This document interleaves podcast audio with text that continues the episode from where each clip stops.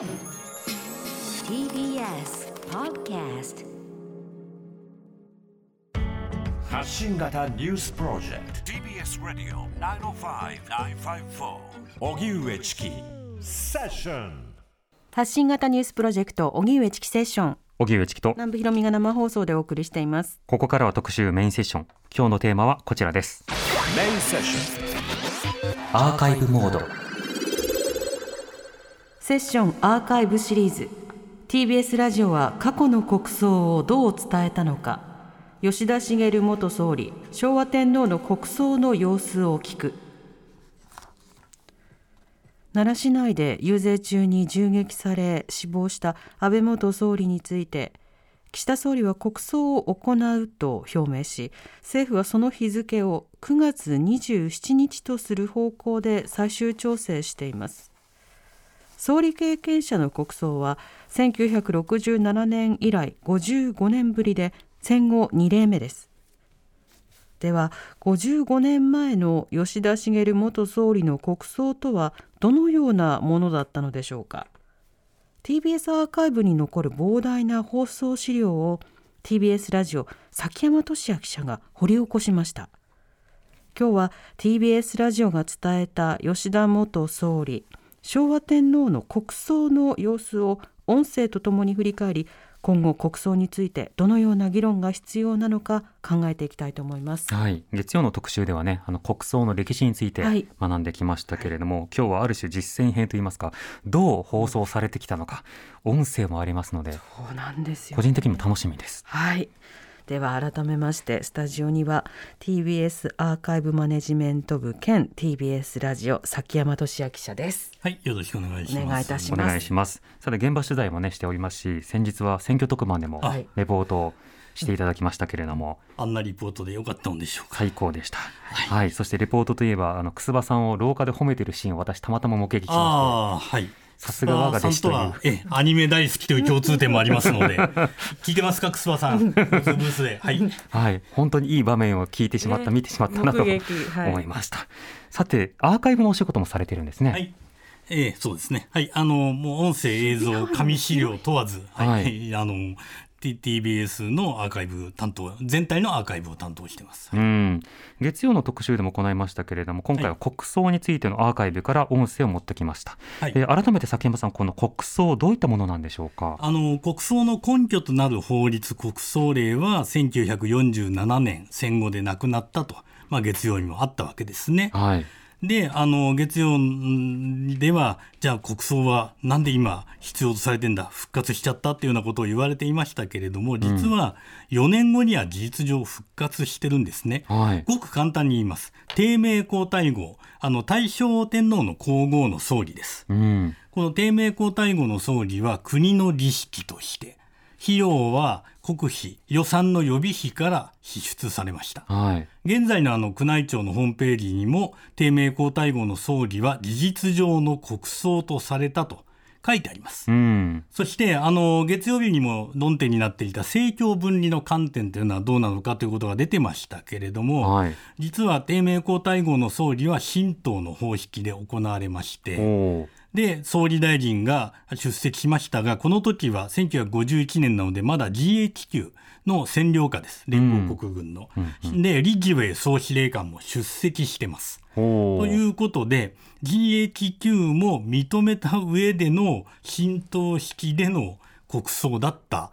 おー。事実、事実としてはそうなわけです。はいはい。もちろんこの時もうすでに国葬令はないのだからどうしたらいいのだろうと、ん。当然その内閣の中でちなみに内閣は吉田茂内閣の時なんですけれども議論が、はい、あったわけなんですね。はい。なので、あのーだからそのそうですね。私はこれはあくまで私の見方ですけれども戦後この後吉田茂昭和天皇そしてまあ今回国葬がまあ行われるであろうということで、私は戦前と戦後はつながってるんじゃないかと、続いているんじゃないかという復活してきたというよりは、えーだらだらと続いてますね。そうある意味だらだらと。つまり法根拠法がなくなったにもかかわらず結局戦前の法律のに近い形で、ん。現代に合わせる形の部分もあるけれども戦前の法律に近い形でさまざまな葬儀があの国葬で行われてきたと。はい。ただこの時点ではラジオ東京すら民放も存在しないんです。低迷51年皇太后の時は、はいあの NHK のラジオ放送しかテレビもない時代なので、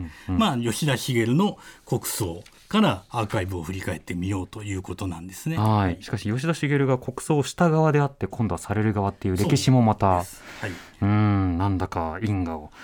でその吉田茂元総理はどういった経歴の方なんでしょごうか？く簡単にまず最初の経歴ずっと外交官です。はい。で中イギリス大使ですからかなり外交官としてはもう上り詰めたところでもう昭和14年1939年にも一線は退いてるんですね。うん。その後はある種外交官の OB として開戦を阻止しよう割と英米協調主義を取っていたので、はい開戦を阻止しようとしたり戦争が始まった後は和平工作にも動いていました。うん。でもその時点では外交官を隠居した、まあ、引退した人だったわけなんですね。はい。ところが戦争が終わった。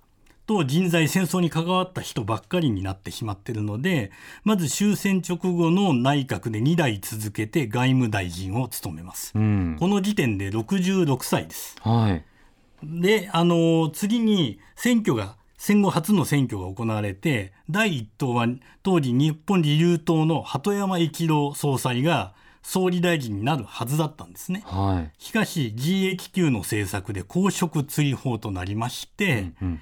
で、あの吉田茂氏が総裁に就任することになり、当然自動的に第一党ということで総理大臣になったんです。はい。なので、この時点では衆議院議員でもありませんでした。つまり選挙を経ずに、あの、まあ、貴族議員議員ではあったんですけれども、衆議院議員ではなく、ただ他に人材がいない、鳩山一郎総裁は公職追放になってしまったとうん。いうことで、総理大臣になったんですね。はい。で、その後は、途中ちょっとあの、下野した時期があるんですけれども、5期、7年以上、2616日の間、総理大臣でした。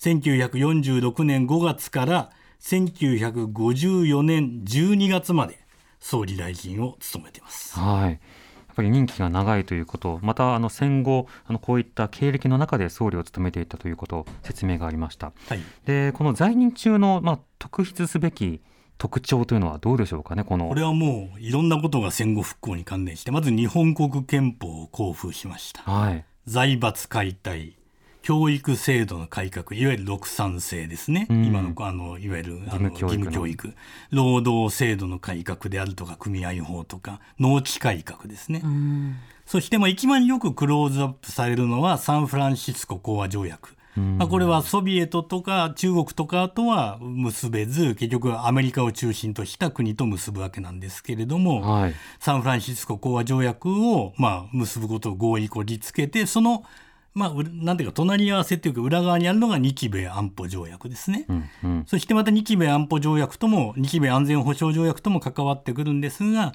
警察予備隊保安隊という形であの復活していたものを日米あの講和条約で日本が独立した後に自衛隊法などもあの吉田総理の下で成立しています。はい当時吉田茂総理は戦力なき軍隊と呼びました。つまり自衛隊という名前はそうだと、まあ、今から見れば何だと思うかもしれませんが戦力なき軍隊なのだから自衛隊だということで自衛隊のあの成立があったわけなんですがちょうどその頃造船離国という汚職事件があるんですね。はい。発覚してで自由党当時自由党という党だったので自民自由民主党のまあ源流にあたる党ですけれども、自由党の佐藤栄作幹事長が逮捕されるであろうというところまで来たところでそれを阻止するあの法務大臣に指揮権発動というのを行わせた。はいしかしそれはまあ確かに佐藤幹事長の逮捕は阻止できたけれども非常に不評会正常うのん。それから再再軍備の議論などでも野党の追及を受けて最後はまあ信頼を失ったということで内閣総辞職という形で、はい。あの7年間に及んだにあれを総理大臣を終えたわけなんですね。まあ教科書とかだとあのバカ野郎とかねはいバカ野郎解散とかもはい取り上げられますよね。まあ、ワンマンとか言われたり、あの、まあ、これは総理大臣辞めた後だですけれども、昭和天皇に園遊会で会った時に、あの、うん健康で長く生きてますねって言われて、はい、人を食って生きていますからという言い方をしたという、あまあ、有名な発言も、まあ、シャレがきつい人だったってことなんでしょう。ええきっとええはい。なるほど。そんな吉田茂さんがまあ国葬の対象になったということで、そうはい。ですね。はい。あの、で、結局総理辞めた後もね、実は衆議院議員を続けていて、うん。9年後、1963年に引退したんですが、はい。引退後も神奈川県の大磯町、うんうん。大磯町に自宅があって、ここには常に政治家が出入りしたということで、言動的存在として政界に影響力は持ち続けていたんです。はい。で、1967年、あの心筋梗塞で倒れた後、夏に倒れて2、3ヶ月後、10月20日ですね、うん大磯の自宅で亡くなりました。89歳だったんです。はいで、じゃあその時、まず、その直後 TBS ラジオはどう伝えたかを聞いてほしいと思います。うんえー翌日の1967年10月21日の朝放送されたラジオスケッチ吉田さんの詩から抜粋して聞いてください。元総理大臣吉田茂さんが昨日昼前89歳の高齢で亡くなりました。戦前戦後を通じて伊藤博文に次いでの長期政権を保持した大政治家の死に対し各方面から寄せられる哀悼。その吉田さんの歩みが評価はともあれ今日の日本を決定したのです。ところでその父に明治民権運動の幹部竹内綱を持つ吉田さんは自分の信念を曲げない頑固さは有名でした。史上有名なのがバカ野郎発言。民社党の現委員長西村栄一氏との質疑応答の折。興奮しないがよろしい。別に興奮する必要はないじゃない。何が無理だ。無理じゃない何が無理だ。静かに。何が無理だ。君の言うことが無理じゃないかバカ野郎。何がバカ野郎バ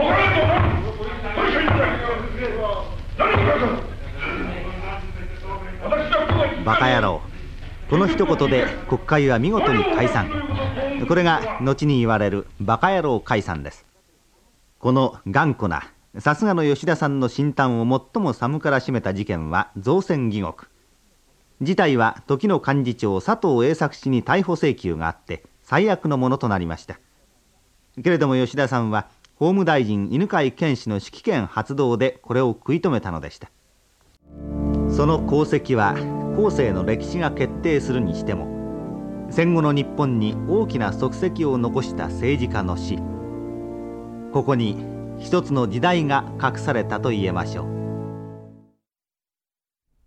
非常にしめやかではあるものの使われている音声とかも含めて賛否あるよとかいろいろあったよねってところを織り交ぜていますね。そうですね。これを翌日の朝にもうスッと作った、まあ、15分間ぐらいの番組なんですけれども、はいまあ、もちろん常日頃取材してきた方が作ったんだと思いますが、うんそうですね。つまり、総理であることは崩さない一方で、はい。まあ言ってみれば、功あり、まあ財あり、あの、もちろんこの他にも、これはほんの抜粋ですからうん、様々な、もちろん功績と言われた部分も、あの、伝えてますし、はい。一方で、この後もっと国会が大混乱するところなんかも伝えてたり、うんうん。あの、いろいろ、あの、こういう放送をやってたんだなというのを改めて思いました。で、この時ですね、ちなみに亡くなった時の総理大臣は、佐藤栄作総理。うんまさに今放送に出てきた佐藤栄作幹事長の逮捕と言ってましたね。はいはい佐藤栄作総理だったわけなんです。うんなで、あのーこの亡くなった日はですね、実は佐藤総理は東南アジア歴訪中でして、はいこのゆあの予定を急遽切り上げて戻ってきました。うんで、あのいわゆる総理、まあ、安倍元総理の場合もあの家族での総理はありましたけれども、はい。あの吉田茂氏の場合は3日後の23日文京区の教会東京カテドラル今でもありますけれども、東京カテドラルで近親者や縁故者による葬儀が行われまして、まあ、個人の信仰に基づいてこれ死去直後に洗礼を受けてるんですけれども、うん。カトリックの方式でミサや告別式が行われてます。はい。はい、で、あのこれは、まあ、あの政教分離の観点から言えば、個人の総理にはもちろん介入はできないわけで、うん当たり前ですけどねすからねはいはい当たり前なんですけれども、個人の信仰に基づいて、こちらはカトリックの方式でと。うんで全く同じ23日に臨時閣議が開かれまして、はい。国葬で行うことが閣議決定しました。うん。この時の閣議決定は、あの、この総理を故吉田茂国葬儀と称する。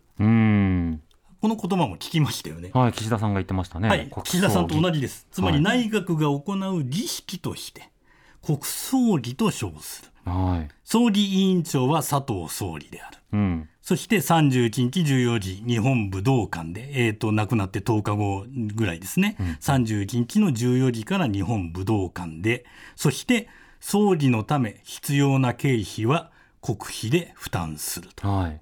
ただ、献花等は戦没者慰霊式と同じ方法で宗教色は出さないうん。という形で決まりました。はい。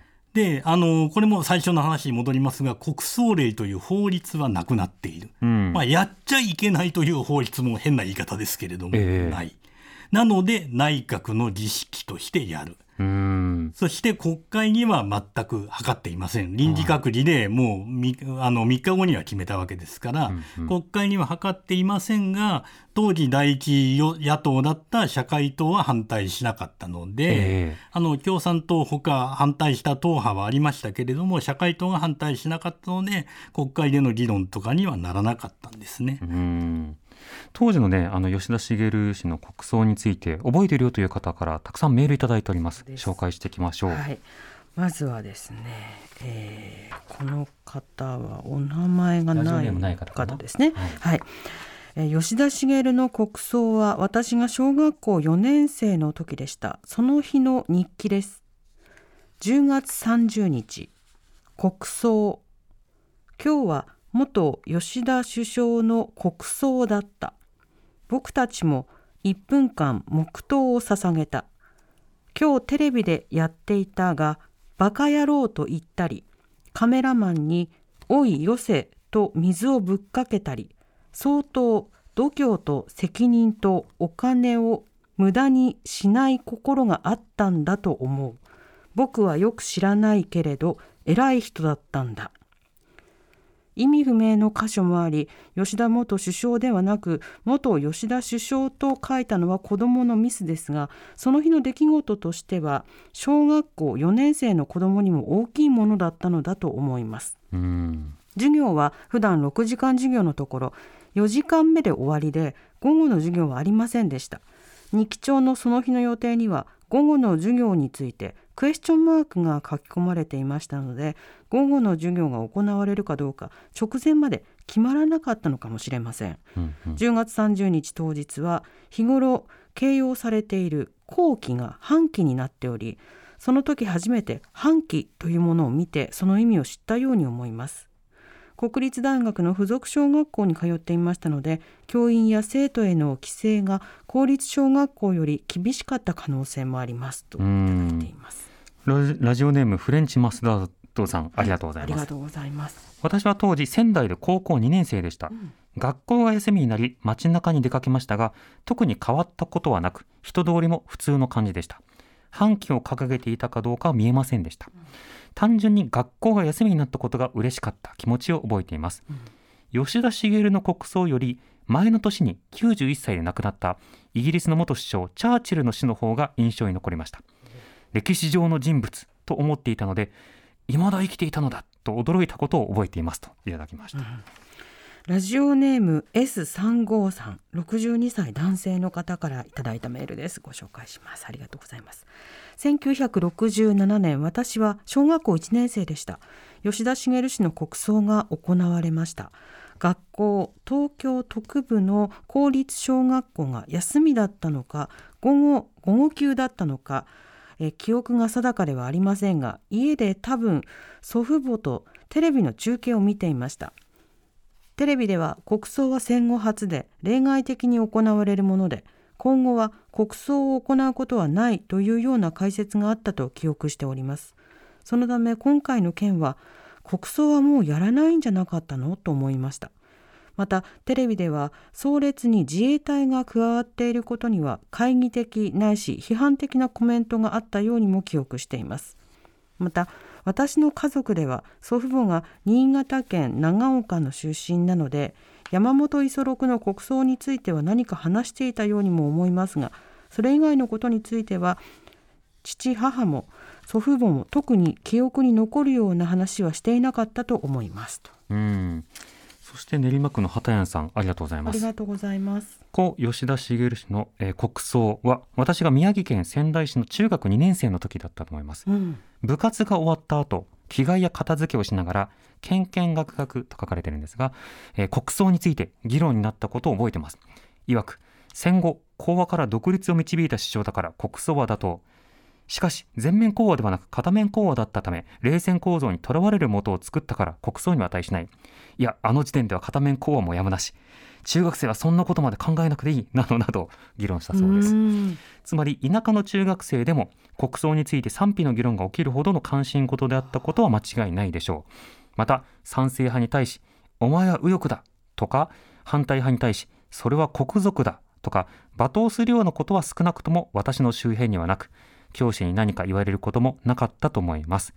ところで肝心の国葬の費用の記憶は何一つありません。笑いといただきました。崎山さんいかがでしょうか？そうですね。あの今皆さんそれぞれに多分その立場まあ小中学校とか高校生の方が多かったと思うんですけれども、はい若い方はねあのこの日式場は14時からで黙祷が14時10分午後2時10分だったんですね、はい。で実は同じ時間に全国各地に一斉にサイレンが鳴り響いたということです。はい、で観光庁も国公立の学校も午後は休み、うんうん、で民間の学校や企業にも協力を求めました。はあ。当時の新聞を見ると企業で協力したという会社もある一方で例えば松下電工、うん。現在のパナソニックですが松下電工は工場は休みはないということで、はい。さみだれ式につまり工場の流れ作業の中で空いた時に皆黙祷をやっていて一斉にやったわけではないと。うん。あのあと当時の朝日新聞毎日新聞両方書いてあったのでこれはえあの非常に興味深かったのは東京駅。はい。ここでは新幹線のホームでアナウンスがあって皆さん黙祷しましょうと呼びかけたと。しかしほとんどする人はいなかったと。そりゃそうだだって感じがしますけどね。そうですね。だから街の風景としてはほとんどの人がその時間無関心だったということがあの伝えられてますね。はい。で、ただ学校とか企業とかある意味関わってた、まあ、このあの今回メールいただいた方たちはほとんどは学校だったと思うんですけれども、ええそういう方たちにはなん、まあ、それなりのこうした方がいいんじゃないかとか休みだから黙祷したらとかあったんでしょうね。うん。そして放送はどうだったかというと、はいこの時実は民間放送連盟はですね実は話し合いをやって、うん実況は中継するとテレビラジオとも、うんうん。そして国葬の前後はそれにふさわしい番組を放送するとはい。そしてその他の時間については国葬日にふさわしくない番組は避けるということにして各社自主的に措置するとはい。なぜ自主的かというとふさわしい番組って何なんだと。いや、そりゃそうですよね。はい、あと国葬の前後って一体どれぐらいの幅なのか、はい。あとふさわしくない番組何かということであのいろいろ議論があったようで、うんちなみに TBS ラジオはですね12時半から17時半までの番組は歌謡曲お笑い番組は放送しないと。うーだからん。夜とかね午前中は放送してます。歌謡番組もお笑い番組も、はいはい。あのその時間帯は放送せずに CM はその時間帯は提供クレジットだけでコマーシャルは流さないという措置を取りました。はい。そんな中で今言ったように実況を中継するとあるので当然 TBS ラジオもその時中継してるんですね。はいこれあの当時のねあのラジオ番組表を佐間さんに用意していただきましたけれども、あの音楽番組いろいろなくなるけれども名曲小し小ひなうん小ひな集かな、はいはい。っていう番組は残ってるから歌謡曲はダメだけど名曲は OK という謎のラインがあるんですね。あそうですね。その時の判断だとまさにその技術的な判断だと思います。はい。はい、で実はその特別番組は14時からって言ったけど12時半からってなってますよね TBS ラジオは、実は吉田総理の遺骨が多いその自宅から国葬の会場に向かう日本武道館に向かう時に特別番組を放送してるんです。うん。その時の様子まず聞いてください。0時20分を少々回りましたがもう間もなく吉田さんの遺骨は玄関を出て儀仗隊の待ちます芝生へ降りてくるはずになっております。儀仗兵に気をつけの号令がかかりました吉田さんの遺骨が長男健一さんの手にしっかりと抱えられまして玄関を出てまいりました外務参事官の三河木清久さんそれから葬儀副委員長の塚原総務長官そしてその後に健一さんが白い布に包まれました遺骨をしっかりと胸に抱きかえて S 字型に緩く曲がっております階段を降りてまいりました。階段を降り切りましたところで黒塗りの乗用車に遺骨と健一さんそれから総務長官が乗り込みました。儀仗隊の音楽は悲しみの句に変わります。そして儀仗隊は一斉に捧げつつでございます。厩舎が静かに動き始めました。海上自衛隊の儀礼隊に見送られました。葬列はこれから陸上自衛隊の儀礼隊に引き継がれまして薄い緑色に塗られましたジープに。これも新しく作られたという儀礼服に身を固めました陸上自衛隊の儀仗隊。車はすでに国道1号線に出ております国道1号線には朝からこの小磯大磯小磯近くの方々が集まりまして吉田さんの最後を一目でも見送ろうというわけです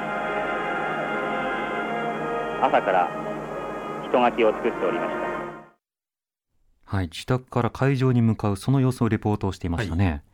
どうでした？か聞いてみて。いやそうですね。あのやっぱり何が起こるかわからないままでリポーターが次々と目の前にあったりする様をこう描写していく、でもその間にこうクラクションだったりとかあの音楽が始まったりとかあの号令があったりとリポーターの方大変だったろうなっていうのが、そうですね。何せ前例がさ、国の方も前例ないけれど前例というか戦後の前例はないけれども、はい。ということになっちゃうわけなんですよね。うん。で特に目立つのが自衛隊なんですがこの自衛隊の車が前後警備してに武道館に向かうと。はいで武道館のある北の丸公園の門も自衛隊や防衛大学校の学生1000人が迎えるはという形。まあ吉田茂氏の時に自衛隊が創設されたということもあるんでしょう。あうんそして会場には5700人が参列しました。はいはい。TBS アジアはまだこの、この間はべあの普通の番組やってるんですけれども、再びまた特別番組を放送しました。はいその武道館に到着して会場内部に運ばれる時の様子聞いてください。吉田健一さんが車から降り立ちました佐藤総理大臣と一礼を交わしましたえ同時に航空自衛隊音楽隊の悲しみの句演奏清水門では19発の弔砲が撃たれております今階段を一歩二歩三歩と踏みしめるように国葬儀場の玄関へと向かっております。これから戦後初めてという吉田元総理大臣の国葬儀が行われます。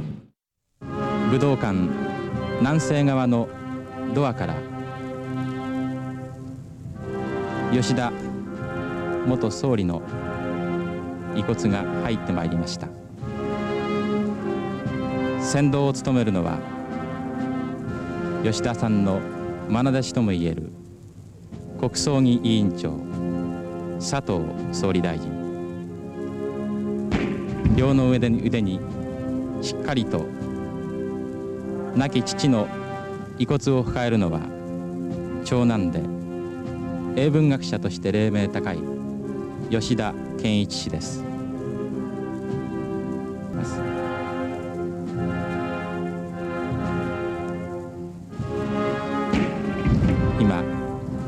式壇前に遺骨が到着しました。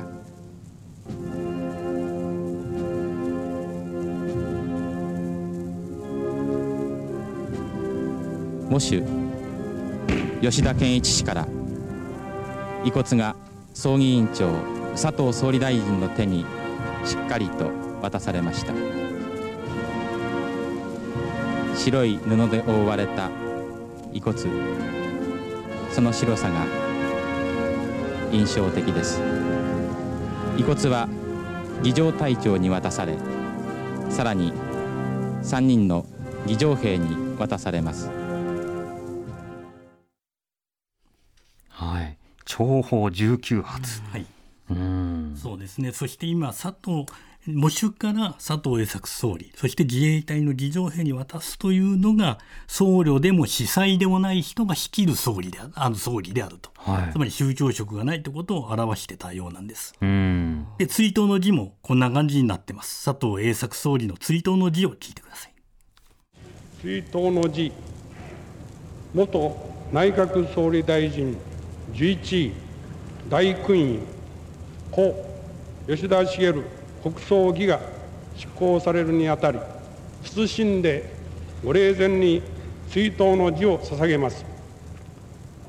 吉田先生あなたは国家と国民が一番苦しんでいる時に登場され国民の苦悩をよく受け止め自由を守り平和に徹する戦後日本の進むべき方向を定め最も困難な時期における指導者としての責務を立派に果たされました。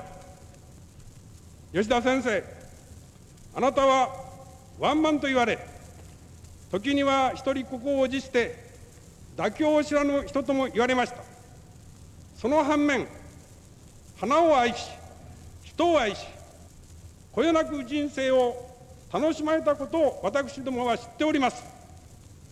しかしあなたは何者にも増して祖国日本を愛し誰よりも日本人としての自負心を抱いておられました。いかなる起用法縁にも屈せず信念を貫き通されたのも先生のこのような人生態度に人生態度によるものが多いと私は信じております。もはや先生の教えを請うことはできません。しかしながら先生の死は多くの国民の心に静かな感動を呼び起こしています。はい。これを佐藤栄作が延々と読むというシーンですね。でその後友人代表の追悼の辞があって、はい。あとはもう喧嘩。うん。でもう一般の人もその後喧嘩するんですけども、はい。ということで式は終わる。ああのだからまさに無宗教式ですから。皇族の参加あったんですよね。あ皇族の参加は皇太子夫妻お以下皇族は参加しています。なるほど、はい、あと天皇皇后はしあの使者が来てますね、うん。はい、あの花を捧げています。なるほど。でもこれはあのね汚職事件で疑獄があったあの疑惑があった人がはい。逮捕を免れさせてくれた人に対して読んでるって考えると、はい。相当歪んだ空間だなっていうの。なので歴史で学んでた時は教科書で読んだ時はへえって思ったんですけど、はい。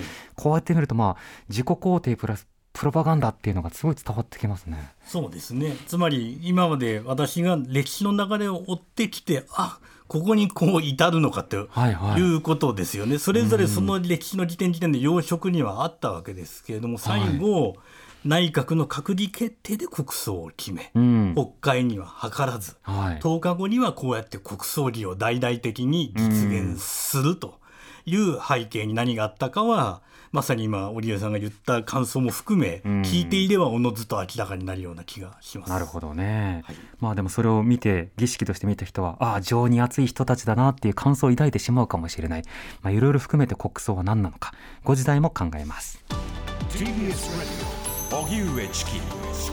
Session. TBS Radio 905 954. 時刻は5時になりました。荻上チキセッション今日の特集メインセッションはセッションアーカイブシリーズ。TBS ラジオは過去の国葬をどう伝えたのか。吉田茂元総理昭和天皇の国葬の様子を聞く。改めましてスタジオには TBS アーカイブマネジメント部兼 TBS ラジオ崎山俊也記者に入っていただいています。はい、以上です。お願いしおます。お願いします。願いしますさてここまでは吉田茂の国葬アーカイブとともに振り返りましたが続いては。はい、あの、まあ、一言だけ、あの、はい。吉田茂の国葬はこういうふうに行われたわけですが、はい。安倍元総理の国葬はどうなるか、まだ詳細は決まっていません。うん。どういう式次第で。はい。ただ、これは前例にはなるとういう、ん。この通り行われるかどうかは分かりませんけど、とはいいうこと相で。当参考にはされるだろうけど、はい。今だったらちょっと時代錯誤がねっていうところはもしかしたら改められるかもしれないう。そこは分からないですが、うん。ただその後ですね、昭和天皇の大喪の例、1989年あります。はい。これはあの天皇の大喪の例っていうのは、こう、吉天パにも書かれている根拠はある国葬ではあります。こっちは。はい、はいただ国費は全額支出ですが政教分離の観点からの疑いは当時残って僕はもう社会人でしたので、うん疑いが残っていたということをメディアでも伝えていました。はいというのも結局宗教色の強い部分は皇室の儀式として行い宗教色が薄い部分は国の儀式として行うんですが、うん全く同じ新宿御苑で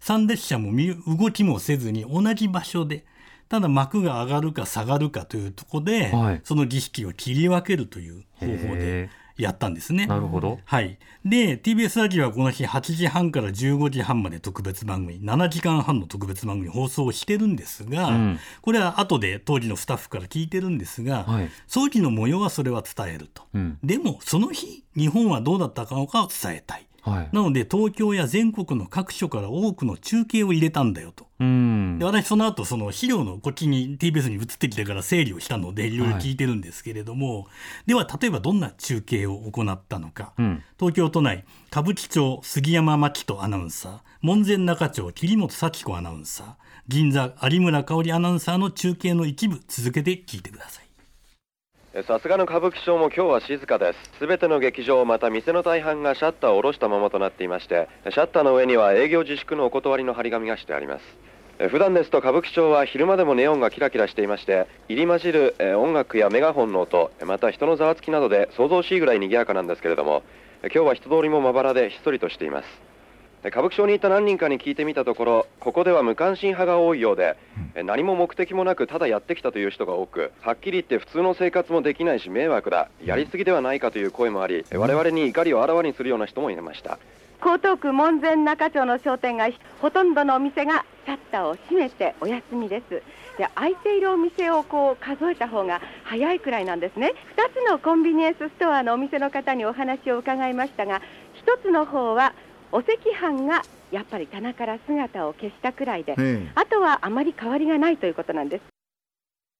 えー銀座4丁目の角にいるんですけれどもデパートもお店もすべてシャッターを下ろしていまして銀座通りの街灯にはすべて大きな日の丸が飾られていまして日の丸のトンネルのように見えるんです。それでその印象をいろんな人に聞いてみましたら、え真っ白な字に雨に濡れたが本当に綺麗だとそういう方もいましたし、逆にまるでクーデターでも起こって軍事政権になったようで嫌だという反応もありましたこの銀座を記憶に残したいと出てきた人たちなんですが受け止め方は様々なるほどね。街の描写をすることで、どんな時代に、どんな空気になっていたのかっていうことを伝える、そんなリポートでしたね。はい、あの結局、もちろんその間に儀式の中継はあったんですけれども、はい。それはまああのちょっと今日は流してる余余裕もないので、うん。皆さんに調べていただくのにまた機会があればと思ってますけれども、はい。街をその時日本の各地東京だけじゃなくて他のきょあのところがもいろいろやったんですけれども、そこでどういうことが本当同じ時間にどういうことが動いていたかはいという企画を立ててやったので、あの今でも非常に聞き応えのある番組だとそれは思います。はあ、赤飯が売られなくなったって、そんなとこまでって思いますよね。そうですそうです。だかうん。らそれは当然だろうと思うところもある一方で例えば無関心派もいたとかね。それはまあそうだろうと思う一方で、え赤飯が店頭からす姿を消してたの？というところとか非常に細かい描写の中に具体的な描写一つにえっと思う、はい、日の丸のトンネル。トンネルはい。商店街とかは確かにポールごとに全部日の丸にしたら日の丸のトンネルになりますよね。はい、そこをその有村アナウンサーがもう素朴にかあ感想を聞いて回って、ああやってリポートしてるんですね。はい。はい。あの杉山アナウンサーに食ってかかった一般の人もいるっていう、なんだよ我々の影響はっていう、まあ、メディアに行ってもみたいなところもあるんでもすけど。ちろん言ってもってとこもあるけど、もしかすると杉山アナウンサーはそれに、うんと思ったから、あの、それを伝えたのかも、俺も、うん、うんと思ったからかもしれませんよね。なるほど。はい、まあでもこれは昭和天皇の方の国葬なんですのが時の,、まあ、あの町の様子だったんですけれども、はい。さっきの吉田茂の時もあの会社や学校が半休になり、そうやって黙祷の期間はしましょうと呼びかけた一方で無関心だったり誰も立ち止まらなかったりと、はい。ただその中でさっき聞いた佐藤栄作総理の例えば弔辞とかがどう受け止められるかうん。今聞いてどう思うかあるいはこの度の国葬はどういう言葉が語られどういう形式で行われるのかってことですよね。うんその例えば儀式の際、まあ、岸田さんが安倍さんに呼びかけるような格好で何かを読むみたいな格好になるのか、その中であなたは本当に与野党に対して分け隔てなく接しやじも飛ばさずあの清廉潔白でみたいな格好でルール語るようになるのか何になるのかっていうのはまだ分かりませんけど、うん、でも例えば佐藤栄作総当時の当時佐藤栄作総理は吉田さんあなたはまあ例えば ワンマンと呼ばれとはいはい。いうことも含めてまあ話してはいました。一方でもう国民弱しと非常に強調するとこもありまして、この語り方はねこうと呼ばれたけれどもっていうことで別の方にこう目線を向かせるっていうテクニックですからね。まあ、いずれにせよでもただこれまでの大あのの例にしろ吉田茂氏の国葬にせよ、はい国会に諮ってでもいたわけでもなく予算は基本的に国費から出ると。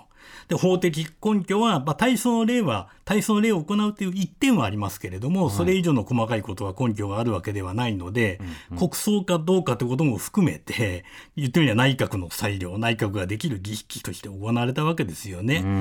あと大層の例で言えば政教分離という観点からどうなのかという議論はもう当時からありましたし、はい。じゃあどの部分にどういう費用が支出されたのかということも含めて、今回も当然それは支出は透明でなければならないと思いますし、ええ。問われたらちゃんと説明しなくてはなりませんし、うん。そしてこれも昭和天皇の時も言われましたが国民生活にそもそも影響があるような形でやるのか、はい。そもそもどれぐらいの規模でどういう方式でやるのか、うんうん。そこはまだいあの9月であろうと言われてますけれどもまだ1ヶ月以上あります。はい。十分考えたりあるいは国民がん何らかの全員が同意するのは無理でしょうけど、うん。こういうやり方である程度の納得が得られるのか合意が得られるのか、そういうところも見ていきたいですよね。そうですね、まあ、合意という点だと例えばまあ閉会中審査なりあれ次の国会で予算を立てるなりいろんな手続きが必要なんですがこの間まあ閣議決定というのを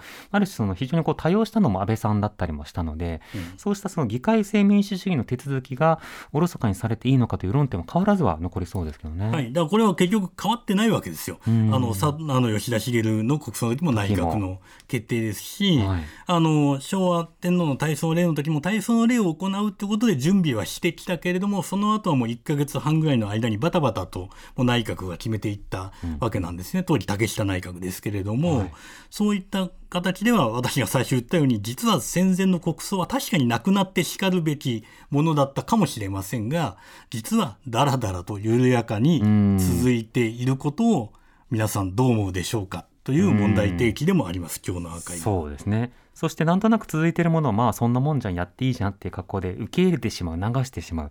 そうすると手続きとか議会の在り方っていうものを軽視する。そんな状況になってしまうので今回は真正面から議論しましょうよということが必要ですよね。その一助となれば今日聞いた音声どう皆さん受け止めたかは、まあ、それぞれだと思いますけれども、うん考える一助にしていただければと思います。んすごい空気感伝わってきました。今日は TBS アーカイブマネジメント部兼 TBS ラジオの崎山俊也記者の解説お送りしましたありがとうございました、ありがとうございました。TBS Radio 荻上チキセッション five four.